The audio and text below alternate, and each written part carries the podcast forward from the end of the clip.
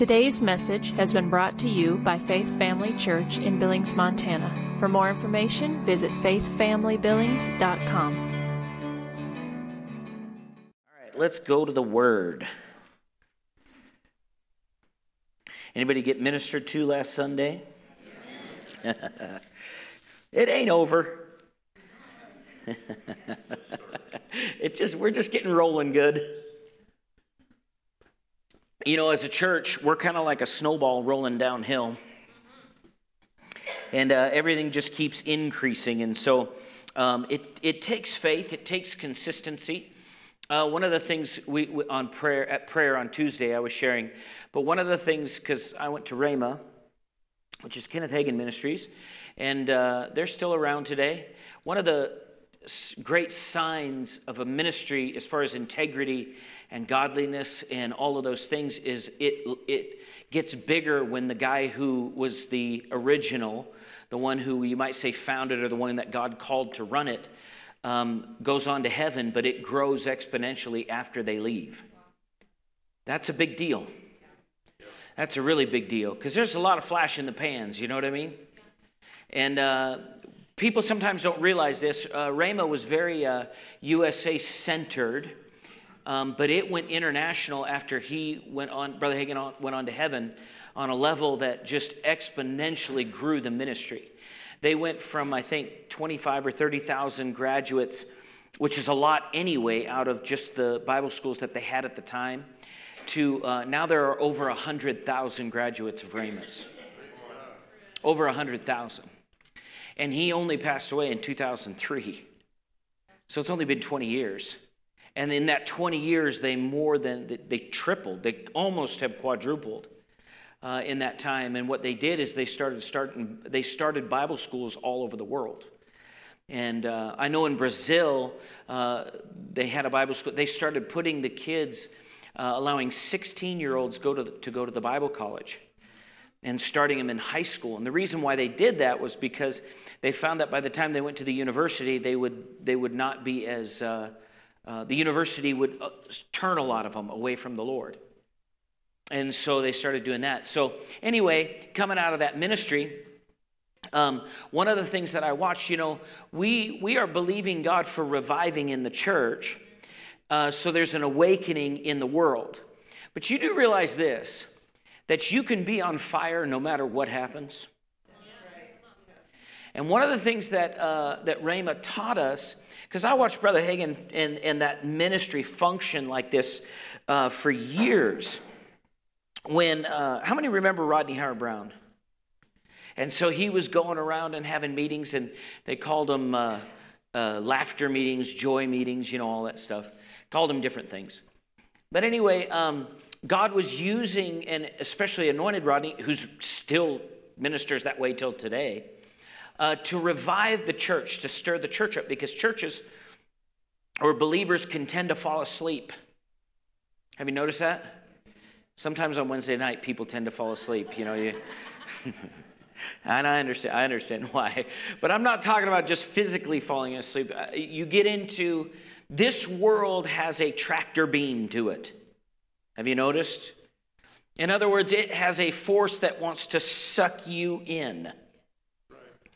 And you have to fight against that and fellowship with the Lord and maintain those things. Well, one of the things I noticed about Brother Hagin, even though, uh, you know, like Rodney was going through and doing these meetings and things, they had those meetings all along, long before Rodney ever had a ministry.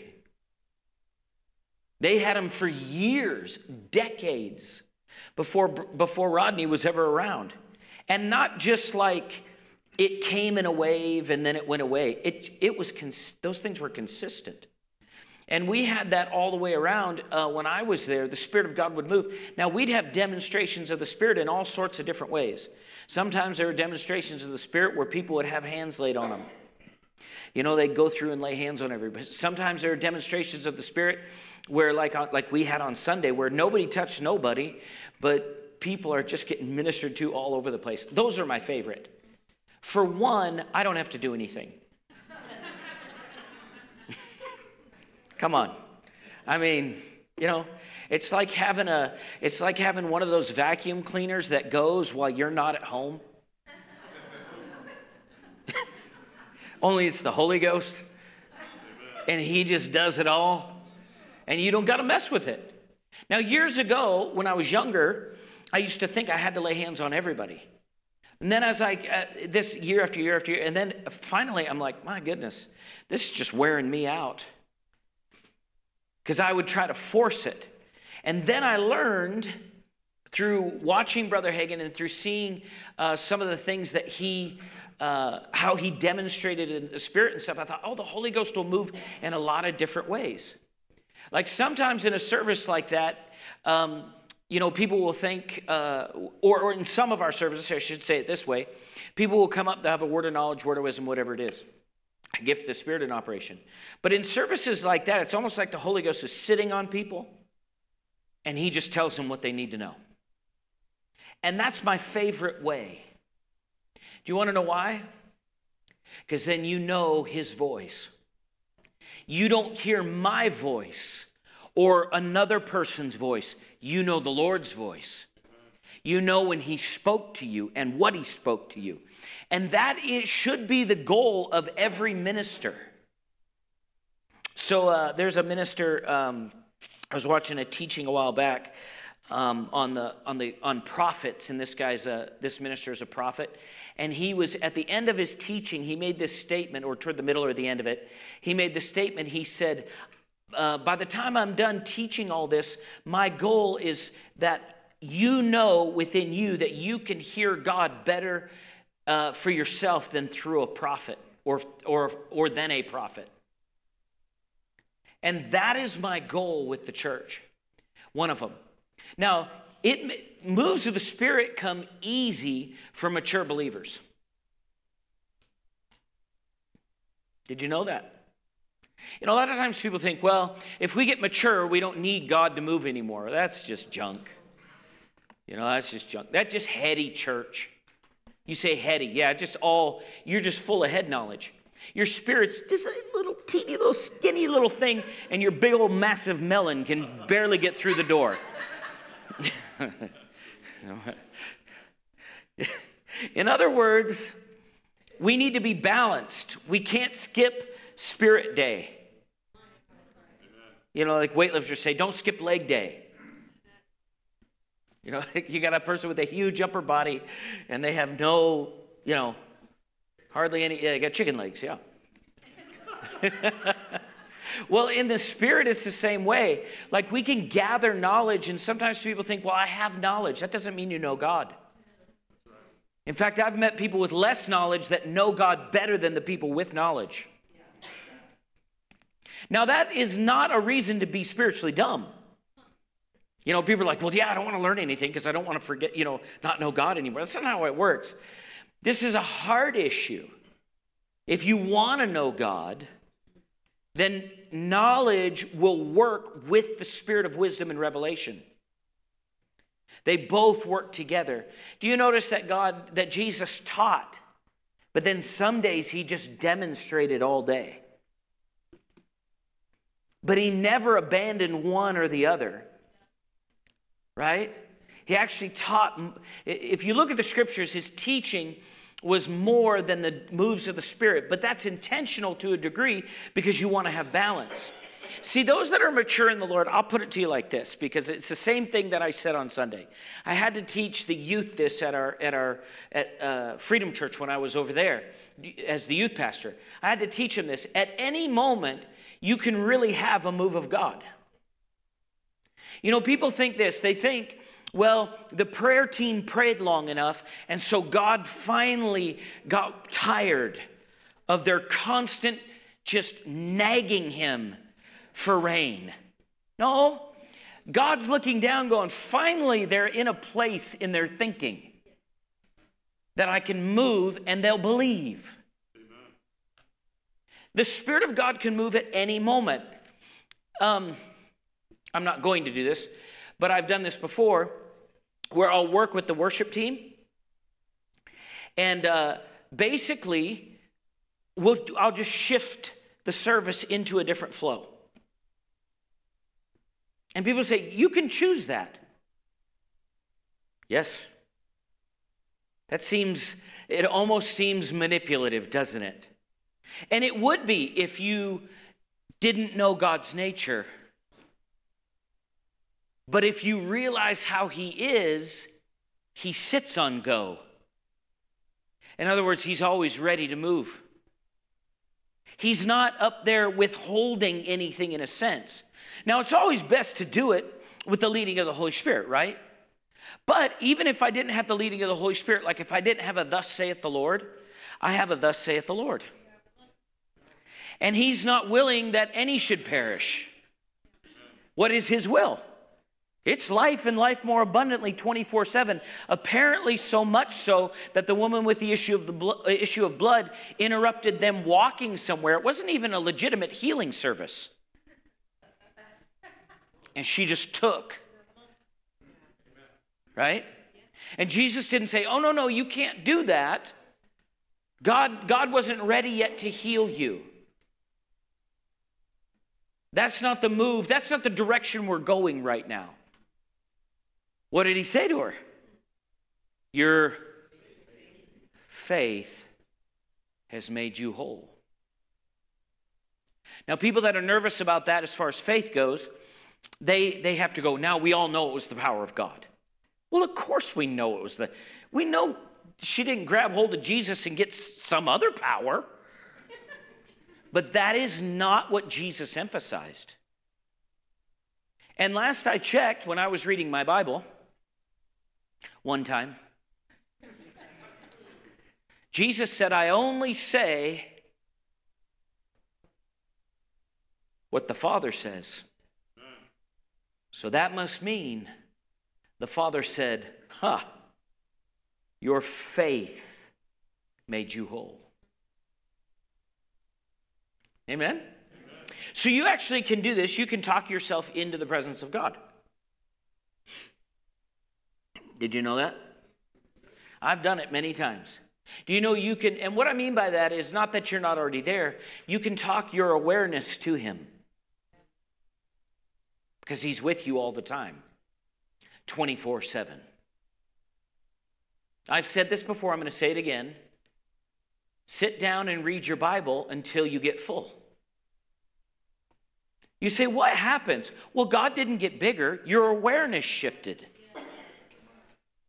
And when your awareness shifts, now if you if you do if everybody learned that just in this room, and then we come together on Sunday again and people come in who don't know it, what do you think's going to dominate in the room? The, the ones who don't aren't aware of the Spirit of God, or the ones who are? Who are. And that's why maturity is such a big deal. Like the Spirit of God literally lives and abides in you. You are a carrier of Christ, the resurrection. And you can actually set the atmosphere in your house to heaven's channel. Your car, everything. You can live there. It just depends on how much attention you want to give to him. Right? There's a lady years ago, I went to one of her meetings. I think she's in heaven now. But uh, she, one day, she uh, she wasn't a minister. She was, a, uh, like, as far as, like, you'd think a pulpit minister. She was actually, she was raising, had a family and raising kids and stuff. And one day, she was a believer, of course. One day, the Holy Spirit uh, started talking to her. And uh, she said, Lord, well, I got some laundry to do. And he said, well, I'm going to do it with you. And so she started doing the laundry with the Lord. Listen, Jesus sits at wells and waits for people to come get water. And then she said, I started taking walks with the Lord. In other words, the Lord just was, she was aware of him, became aware of him everywhere she was going. He was there anyway. She just did what? She tuned herself into heaven. Does that make sense? Now, that's not for special people. That's for everybody who will believe. Now, I'm not saying she had open visions of Jesus all day long. She's communing with the Lord by the Holy Spirit with her own heart. You know how you got born again?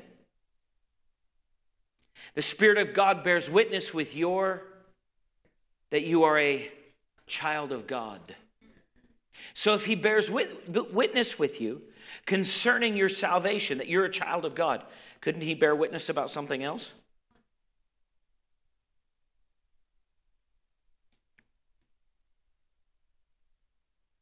It'll mess with you. You want to know why? Because most people think, I came to church and met the Lord. He was with you all day. You came to church and a collective group of believers are together, and it can help heighten the fact that because you're in your mind, you're gearing toward focusing on the Lord when you come here. But in all reality, you could actually gear your mind, transform your thinking to the fact that he's with you at all times. The building is just a building. The temple is you. Oh no, the Lord would never. You don't know what. No, if you're born again, he's there. It's not his fault you haven't grown in sanctification. Well, that means the Lord heard me cuss. Yep, every time. And guess what? He wasn't like, I'm out of here. Lock the door. I ain't coming back. He knew what he was getting into when he got in. I'm not saying that that's okay. I'm saying he knows he's not offended. He will look at you and go, stop doing that. You're being a ding-dong. Now, ding-dong in the Greek...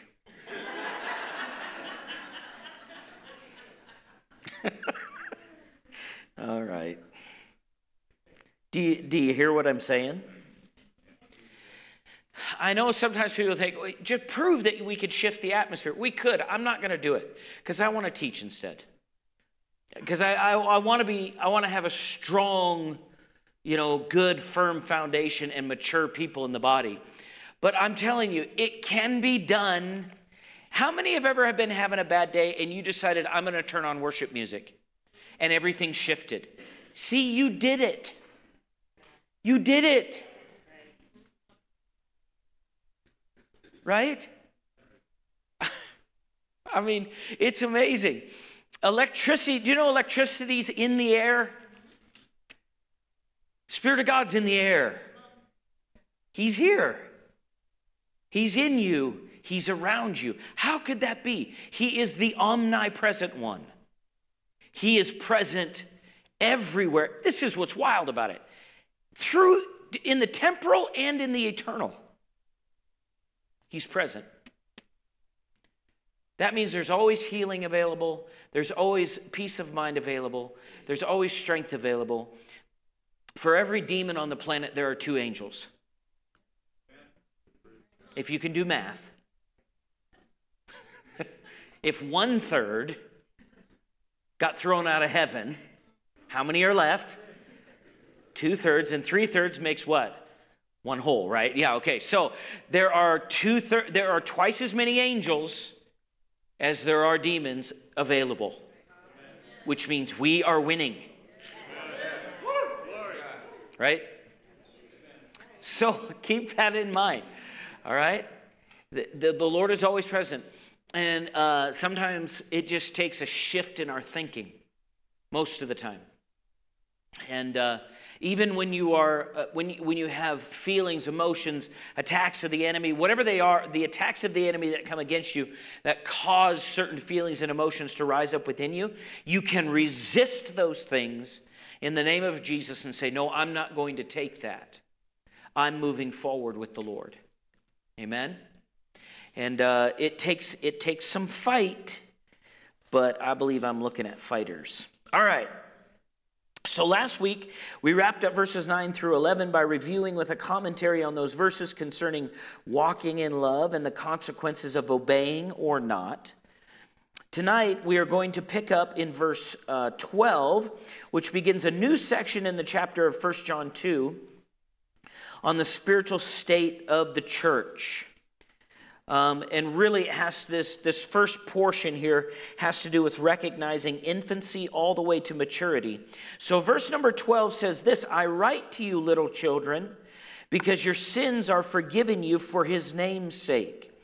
Now, we talked about this before, but this word, uh, little children here, or children, is uh, the Greek word, and it's teknon, and I'm not going to give you the spelling of it because it's really not that big of a deal. But basically what it means is child of God. So this, when you see little ch- children here, he's not talking about like an immature believer. This is more of a general wor- uh, word, like I'm the child of Glenn and Anna McFarlane. I'm their child. So is my older brother, so is my younger sister, and my younger brother. We're all children. It's not referencing a maturity level or an age level. It's just referencing the fact we're in the McFarlane clan. Okay? We are all uh, son of or daughter of, or actually son of, yeah, or daughter of Farlane. That's what we are. So we're in that family. And that's what John is talking about here. In a couple other translations, it says, I'm writing to you, I'm writing these things to you all, to all of you, my little children, because your sins have been forgiven in the name of Jesus, our Savior. The Message says, I remind you, my dear children, your sins are forgiven in Jesus' name. It's a good reminder to have, amen, that your sins are forgiven. John again starts with speaking to the whole church. So this is the children of God, the whole body. Um, this word is also used in verse uh, twenty-eight, this teknon word about children. Um, and it refers just basically in general to a person born again. No matter our age or spiritual development, we will always be God's spiritual children. Children of God are those who have had their sins forgiven in the name of Jesus. Okay, let's look at verse thirteen. There's not a lot of deep revelation there. I mean, I suppose there could be. Um, if you want to dig into it later on your own, you can. But here in verse thirteen, John begins to break up the church into different spiritual levels. So verse thirteen says, I write to you, look at that first word, what does it say? Fathers, because you have known him who is from the beginning. I write to you what? Young men, because you have overcome the wicked one. And I write to you, little children, because you have known the Father. And actually, and if you if you want to in your Bible, you can, but you want to you could underline fathers, young men, and little children. These are all references to levels of spiritual maturity. They're all references to levels of spiritual maturity, different levels of spiritual development. So in every church, or in the church as a whole, but in any church, ours included, there are fathers, there are young men and women, and actually you could say mothers as well, and there are infants. There are those that are uh, babies in the Lord. So spiritual growth is a lot like natural growth. Only the difference is spiritual growth doesn't happen just because you eat, sleep, and get up. You have to obey. That's how spiritual growth happens. So spiritual growth is not automatic, but there are similarities in the two. And we'll look at we'll look at some of these. You'll you'll really enjoy this. It'll give you uh, some uh, lines to kind of mark off, you know, on the doorway to see how how tall you've gotten each year, but only in the Spirit. Okay. All right. So fathers. The word fathers. This word actually means a spiritual parent. It means a nourisher or a protector. This is someone who is mature in Christ. This is a person who is advanced in, no- in the knowledge of Christ and walks in that knowledge. So maturity or Uh, knowing something in the sense of gaining knowledge, which is very important in the Christian faith, is not enough for spiritual maturity. You have to absorb the knowledge, and then you have to do what? Walk it out, right? What do you do with your kids? The goal is to what? Teach them, and then have them obey, right? That's the goal. Well, as a parent, what am I thinking about? I'm thinking, by the time I'm done with this little knucklehead, by the time I'm done raising this kid, will they be able to live on their own? Or am I going to be getting a call every two weeks? Oh, I ran out of money again.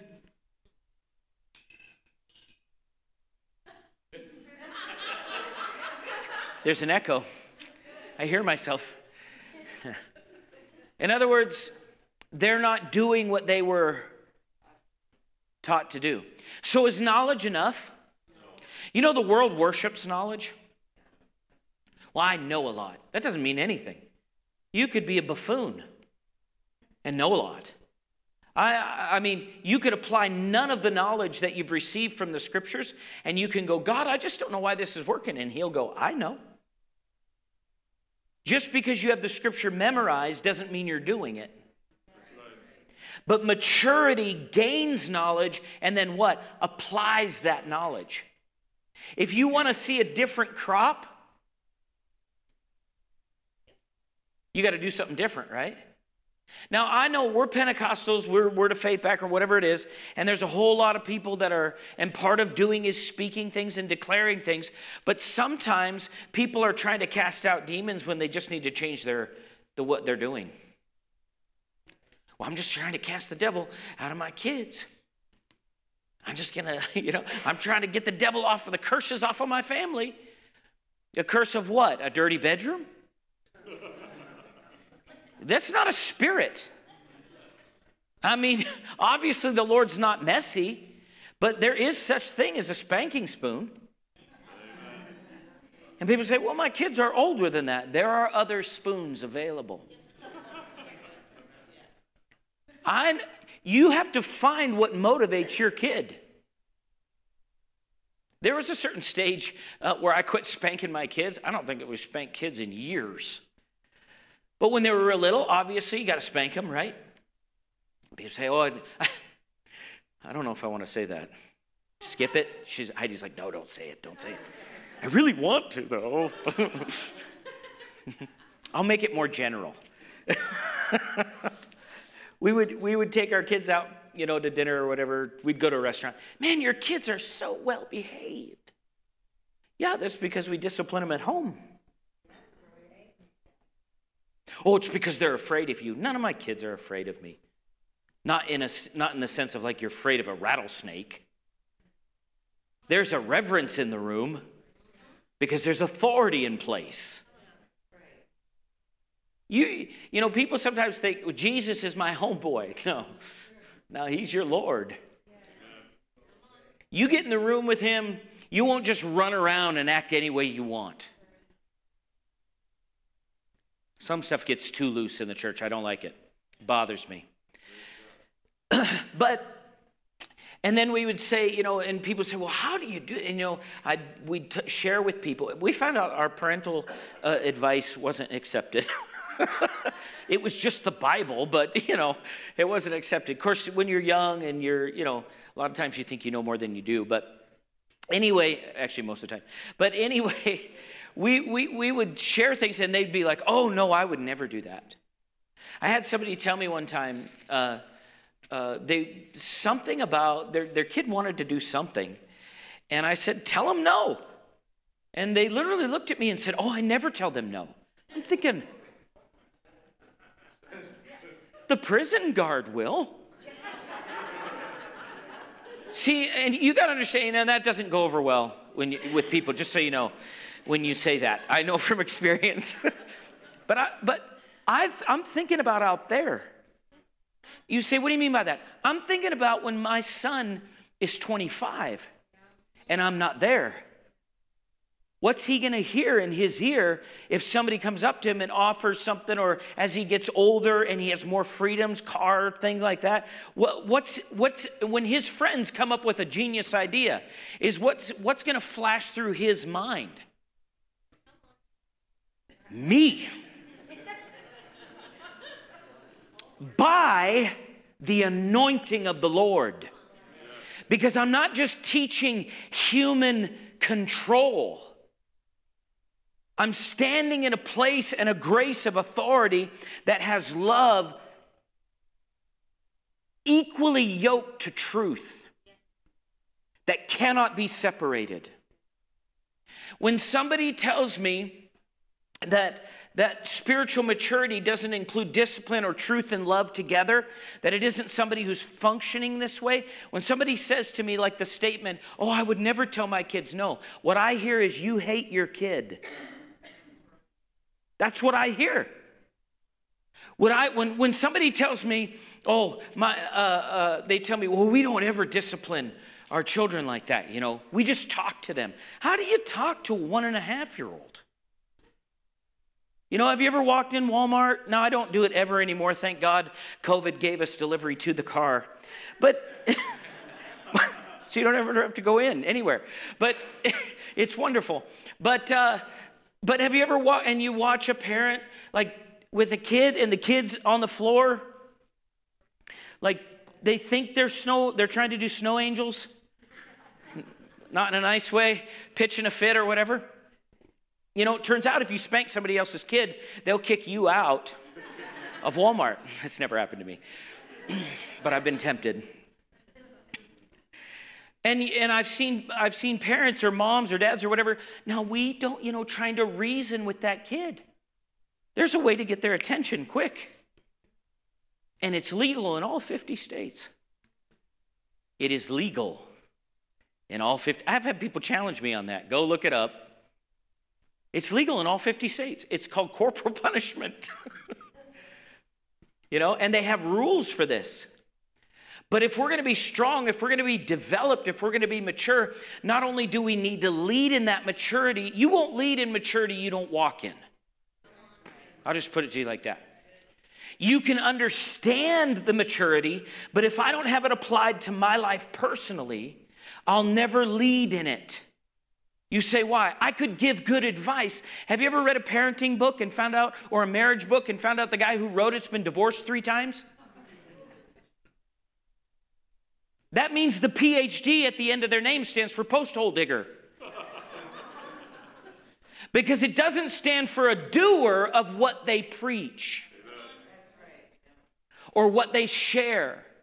Mature believers, those that are fathers and mothers in Christ, and we're going to get into this, there is a strong responsibility upon those that are mothers and fathers in Christ and that are to be mature or strong.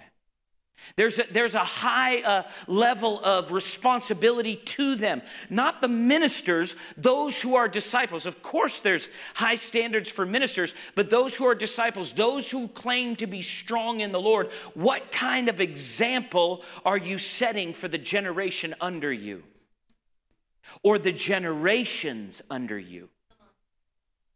It's in the Scripture. There's a mandate in the Word. And people say, well, the Lord's not legalistic. No, He is changed my nature. He didn't just place rules within me. He placed Himself within me.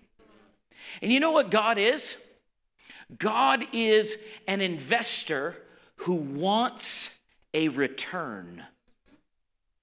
Amen. If you don't believe it, read the parable of the talents. He expects that I develop spiritually. Why? Not, it's not a legalistic thing. It's not a, oh, I'm just going to leave you up to your own self-will to get this done, Sean. He's, he's in, in his thinking and what he's actually accomplished in Christ is not only the mandate, but the ability to walk in obedience. In other words, the command came, but what came with the command? The faith and the grace to do it. Now, thankfully, we're under grace. On the other side of grace, there's, there's a few understandings of grace that go together. But He's not holding our mistakes against us, right? But He does expect us to walk in levels of maturity and to grow up spiritually. We've talked about this before, and it doesn't get preached much in the church today, but we've talked about this before. Paul actually went to places and he looked and he, and he or actually wrote letters to, to different uh, churches, and he made statements like this. You guys should have been more mature by now. That's not preached a lot. You know that? Especially in seeker-sensitive churches. We don't want them to feel bad. Well, there's a way to think about that. They're probably going to feel bad one way or another. Do you know, if I discipline my kids, they feel bad, right? What happens if I don't teach them discipline? Then what happens to their feelings? Do you know there's a harvest one way or another, right? So I can have I can have a discipline in my family and in my home that is in a controlled environment that is godly, gracious, it's strong, it's love, and it's controlled, or I can let them run wild for the sake of my own feelings, because really it boils down to me not wanting to do what I need to do because they might not like, some, sometimes people think this way, they might not like me. Have you ever had a boss on a job that tried to be everybody's friend? Whoo, man, does it not work? Do you know I'm not trying to be my kid's best friend? Actually, there's not even a scripture for it. And so sometimes people, they, they paint this picture. They sit and think in their heads. They think, well, that guy's mean. Or I'm loving, and you don't see it yet. Do you know the Lord is this way? I don't even know why I'm on this. Must be needed. You know the Lord is this way? That he disciplines those he... The scripture actually says he chastens them. And I'm not quoting the Old Testament. Well, if my parents really loved me, they'd just let me do whatever I want. Oh, no, they wouldn't. If your parents really love you, they'll ruin your world and what you think you want, because they know how life is running. They've been down the path further. They know, a good parent knows they're not going to be around forever, right? A good parent knows this is the way it's supposed to go, right? My kids are supposed to outlive who? So what are they going to have in them when I'm gone? You see that? I know for me, there are times that, you know, you, you can't go back and blame anything, but you go back through the Word and you look at it. How many times did the Lord say, I set, or, you know, this scripture, we quote it. He said, I set before you blessing and life and, and then he goes, choose a. Yeah. What does he say right after? He says, choose life. life. So I do this with my kids. You can control you, or I will control you. And what does that mean? I, you can stop you, you can help you make good decisions that lead to life while you're under my roof, while you're in my, in my boundaries, I'm paying the bills, right? Or if you don't, I'm gonna, I'm gonna help you go that direction. And what is that? That's maturity, right? That's maturity. I had a friend of mine years ago, and uh, we were doing some ministry stuff together, and he he had been in prison for a long stint, and then he got out, and so we were working ministry stuff together, and uh, and then he got busted. He did something he wasn't supposed to do, and he got busted. He just happened to get busted at a gas station, random, totally random. There was a drug dog there or something, and he got busted for marijuana. And uh, so he goes back to prison for another, I think they sent him back for another year. Not jail. He's in he's in and out of, he's in prison, you know what I mean? This isn't just jail, this is prison. And I and I ta- and he got out again, and so I was talking to him about it, and and I said, "What about that?" And he goes, "Sean," he said, "that was the mercy of God." Whew. I thought, this guy understands. This guy understands. It is the mercy of, why would it be the mercy of God? Yeah. What if, what if there was no rules and we just let people run? How many have ran and rebelled against rules? How good does that taste? Woo, it has a harvest, but it ain't a good one. It costs you, right? So let's let's let's uh, finish up fathers or mothers here. Titus chapter two verse one. So this is a person who is advanced in knowledge in the advanced in the knowledge of Christ and walks in that knowledge. So Titus chapter two verse one. This is, you're going to love these verses. You're going to go out of here on such a high note that you, I mean, we'll just have to kind of peel you off the ceiling, you know. You're going to be so jacked when you see this, this stuff. What is maturity? What is spiritual maturity? Titus chapter two, verse number one, it says this. And this is the um, New King James. It says, but as for you, speak the things which are for sound doctrine, which are proper for sound doctrine, that the older men, and it, it actually means spiritually far advanced, be sober, reverent, temperate, sound in faith, in love, and in patience. You notice what I, you know what I don't see there? Gifts of the Spirit. Are all those words fun? Not to the flesh, are they? How much does your flesh like to function in patience? But what do mature believers do? Flesh, shut, shut up and sit down. You are going to be patient right now. You know what, you know what spirit does to the flesh? The spirit will bite the flesh's tongue. You say, what do you mean by that? When impatience sets in, you hold your peace. What is that? That's a spiritually what? Well, I just got to share my opinion. You know what they put on Facebook? I'm going to share my opinion. Don't give them too many pieces of your mind. You only have so many. Right? How much does our flesh want to function in love? And this is agape love. Our, I'm talking about our flesh now. I'm talking about the natural side of you. I know your spirit does. But usually, you know, sometimes people think, well, I'm just going to, I'm, I'm, I'm so far advanced in spiritual maturity that I actually don't, my flesh, I don't feel anything in my flesh, you know. I heard one minister say, I'd like to do a test with you. And he said, we'll set up a chair here in the front and we'll just give you a good slap clean across the face. And then we'll ask you, how do you feel right now? Do you feel patient in that moment?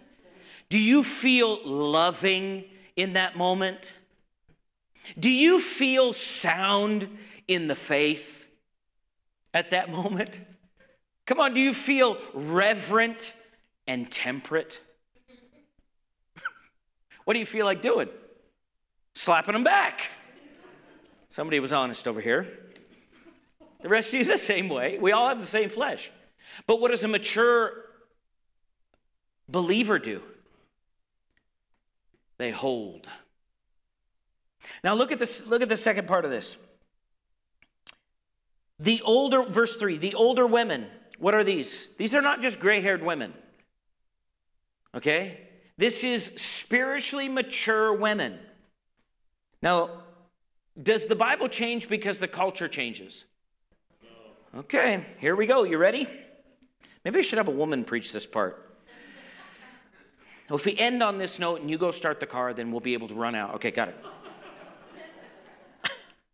The older women, spiritually far advanced, likewise that they be reverent in behavior, not slanderers, not given to much wine. I find it interesting that churches promote women Bible studies with wine. And this verse is in the Bible. I find it so amusing. I mean, I've talked to ministers at times, or in different ones, that it, I'm not telling everybody what they should or shouldn't do in some of these things, because I understand that there are that, that there's balance in everything in some things. I never promote drinking alcohol at all. It's just me, okay? I'm just not a part of it. For one, I have to sign a thing for Rhema saying I don't. How many know it's a bad idea if you do and then put you don't? That's called lying, and that would be worse than, you know. But I never do, and you say why? Because I don't want to hinder anybody else. That's my reason, okay? That's me personally, okay? Now, I... I'm not ignorant. Or I know people will do what they're going to do in their own house. I get it. I understand. Um, but I find it interesting. I've had people argue with me and try to prove to me that they can do it. Like, this is what you need. You need it. You can't live without it.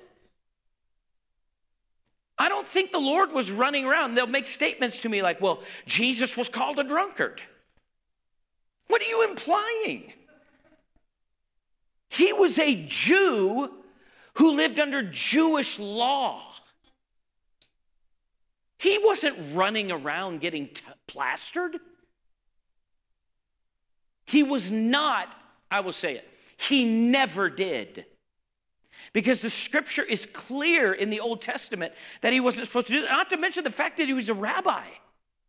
He was a teacher. He didn't. But, you know, we live in cultures, right? But the word doesn't change. So he says this. He goes on to say this. Not slanders, not given to much wine, teachers of what? Good things. That they, verse four, that they admonish the young women to what? Love their husbands. To what? Love their, to be, verse five. Look at verse five. To be discreet, chaste, homemakers, good, obedient to their, that the word of God may not be, well, you know, that's kind of old school. That just looks like the Bible. Now notice it doesn't say obedient to every husband. To who? Yeah, if you got more than one husband, we got issues. We'll have to deal with that later. But obedient to who? Their. Now, did I write Titus? Nope, I just get the pleasure of delivering. Well, ain't no man, I'm not going to tell me what to do. The word of God will be blasphemed if you hold that attitude. And this is not telling women they have to put up with every stupid thing a guy comes up with. The husband... That's not in the Greek, but it is implied. All right? It's saying if, if the leading doesn't violate the word of God, what? Obey.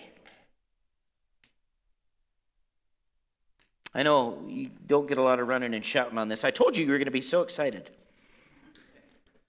Verse six, likewise exhort the young men to be sober-minded, to be goofy and act fools all the time. It's not what it says. There's a time to joke around, but eventually you got to be sober-minded.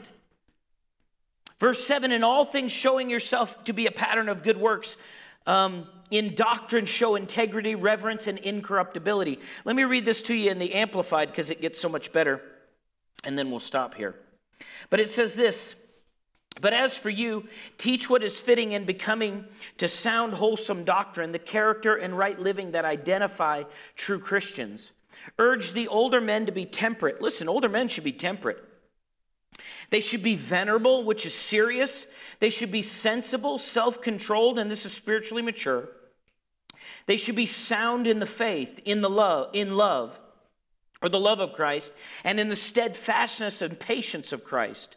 Bid the older women similarly to be reverent and devout in their deportment, as becomes those engaged in sacred service, not slanderers or slaves to drink. They are to give good counsel and be teachers of what is right and noble, so that they will wisely train the young men and women, I love the Amplified on this, to be sane and sober of mind, temperate, disciplined, and to love their husbands and their children, to be self-controlled, chaste, homemakers, good nature, good-natured, kind-hearted, adapting and subordinating themselves to their husbands, that the word of God may not be exposed to reproach, blasphemed, and discredited. In a similar way, urge the younger men to be self-restrained and to behave prudently, taking life seriously. Do you ever notice how much joking there is in the world about everything? They want to laugh their way all the way to hell. The Passion Translation says it this way: your duty is to teach them to embrace a lifestyle that is consistent with sound doctrine. Lead the male elders into disciplined lives full of dignity and self-control. Urge them to have a solid faith, faith, a generous love, and patient endurance. Likewise with the female elders, which I love that. I love that translation. Lead them into lives free from gossip and drunkenness and to be teachers of beautiful things. Isn't that a good translation? This, this will enable them to teach the younger women to love their husbands, to love their children, and to be self-controlled and pure, taking care of their household and being devoted to their husbands. By doing these things, the word of God will not be discredited. Likewise, guide the younger men into living disciplined lives for Christ. Above all, set yourself apart as a model of, of a life nobly lived. With dignity, demonstrate integrity in all that you teach. Isn't that, I mean, those statements are powerful. Those are not running and shouting scriptures. Do you know why some homes are a mess? Because the duties for the husband and the wife aren't being fulfilled according to the scripture. And we're not at the marriage and family weekend yet. But here's the thing, sometimes, and, and we're, we're wrapping up here, sometimes people are coming forward for prayer when what they need is to repent. Like I'll, I'll hear this phrase, I, I heard it the other day, um, and I remember even saying these type of things. You know, people are in a bad position. And so somebody will say, we need to pray a lot.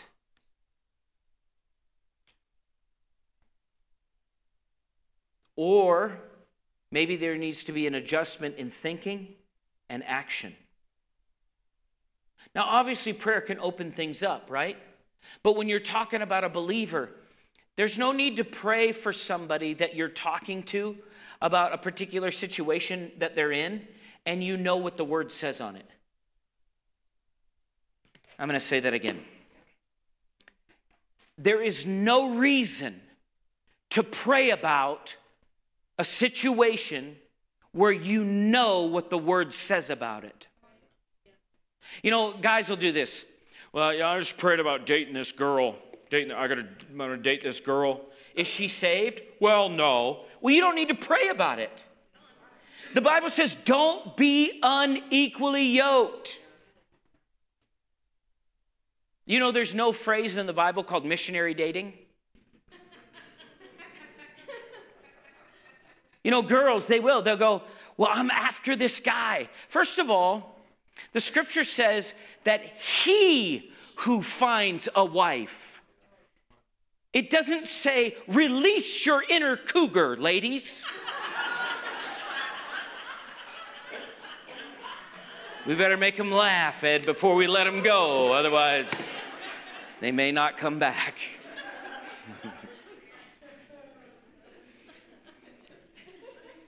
Girls like, well, I need to find my man. No, you need to pray that they are hearing from God and the man of God finds you.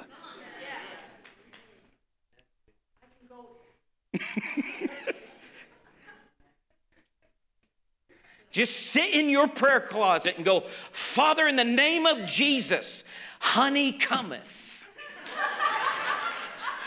Get them to me, God. Open their dense spiritual eyes and get them to me.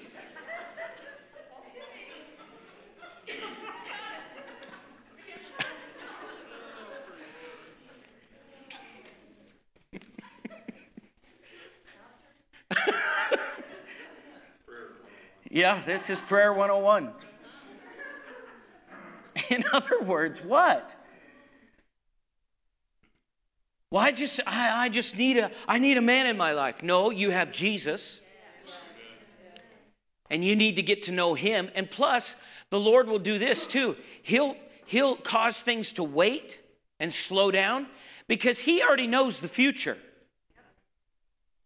And faith prepares. So if your knight in shining armor showed up, are you ready?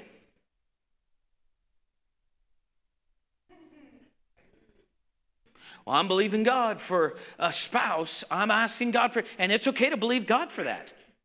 It's absolutely okay. Are you ready?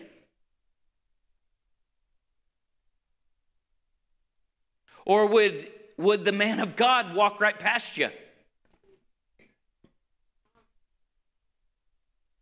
Oh, I'm just, I'm feeling like I was, I'm at Rhema right now. These were the sermons we got.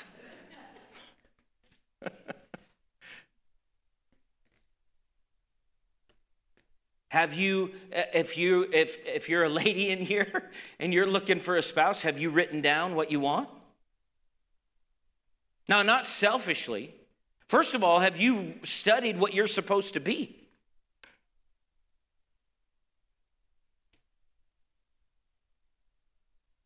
Now, if you don't, you, you don't have to get married. I mean, Paul was all for no marriage. I think Paul missed it, but that was his opinion. So I can say that. But you understand what I'm saying? Our culture doesn't teach sober-mindedness. Our culture, I have people come up to me at times, and they're they're ignorant of the scriptures, so they don't know. But they'll come up to me and say things, yeah, like we're, you know, we're just gonna we're gonna see how this goes and try the relationship out to see if it's right. I'm of the I'm of the uh, belief and the conviction from the scripture that you hear from the Holy Ghost, and you find the person, and then you work it out till it's right. If you're intimate with the Lord first, he will never lead you into something that's wrong.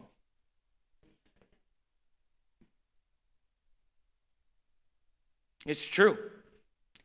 Now, you can't go to pick a husband out someplace where the Lord didn't lead you and then be disappointed in what you get. Or vice versa. Amen. And then mature believers do what? They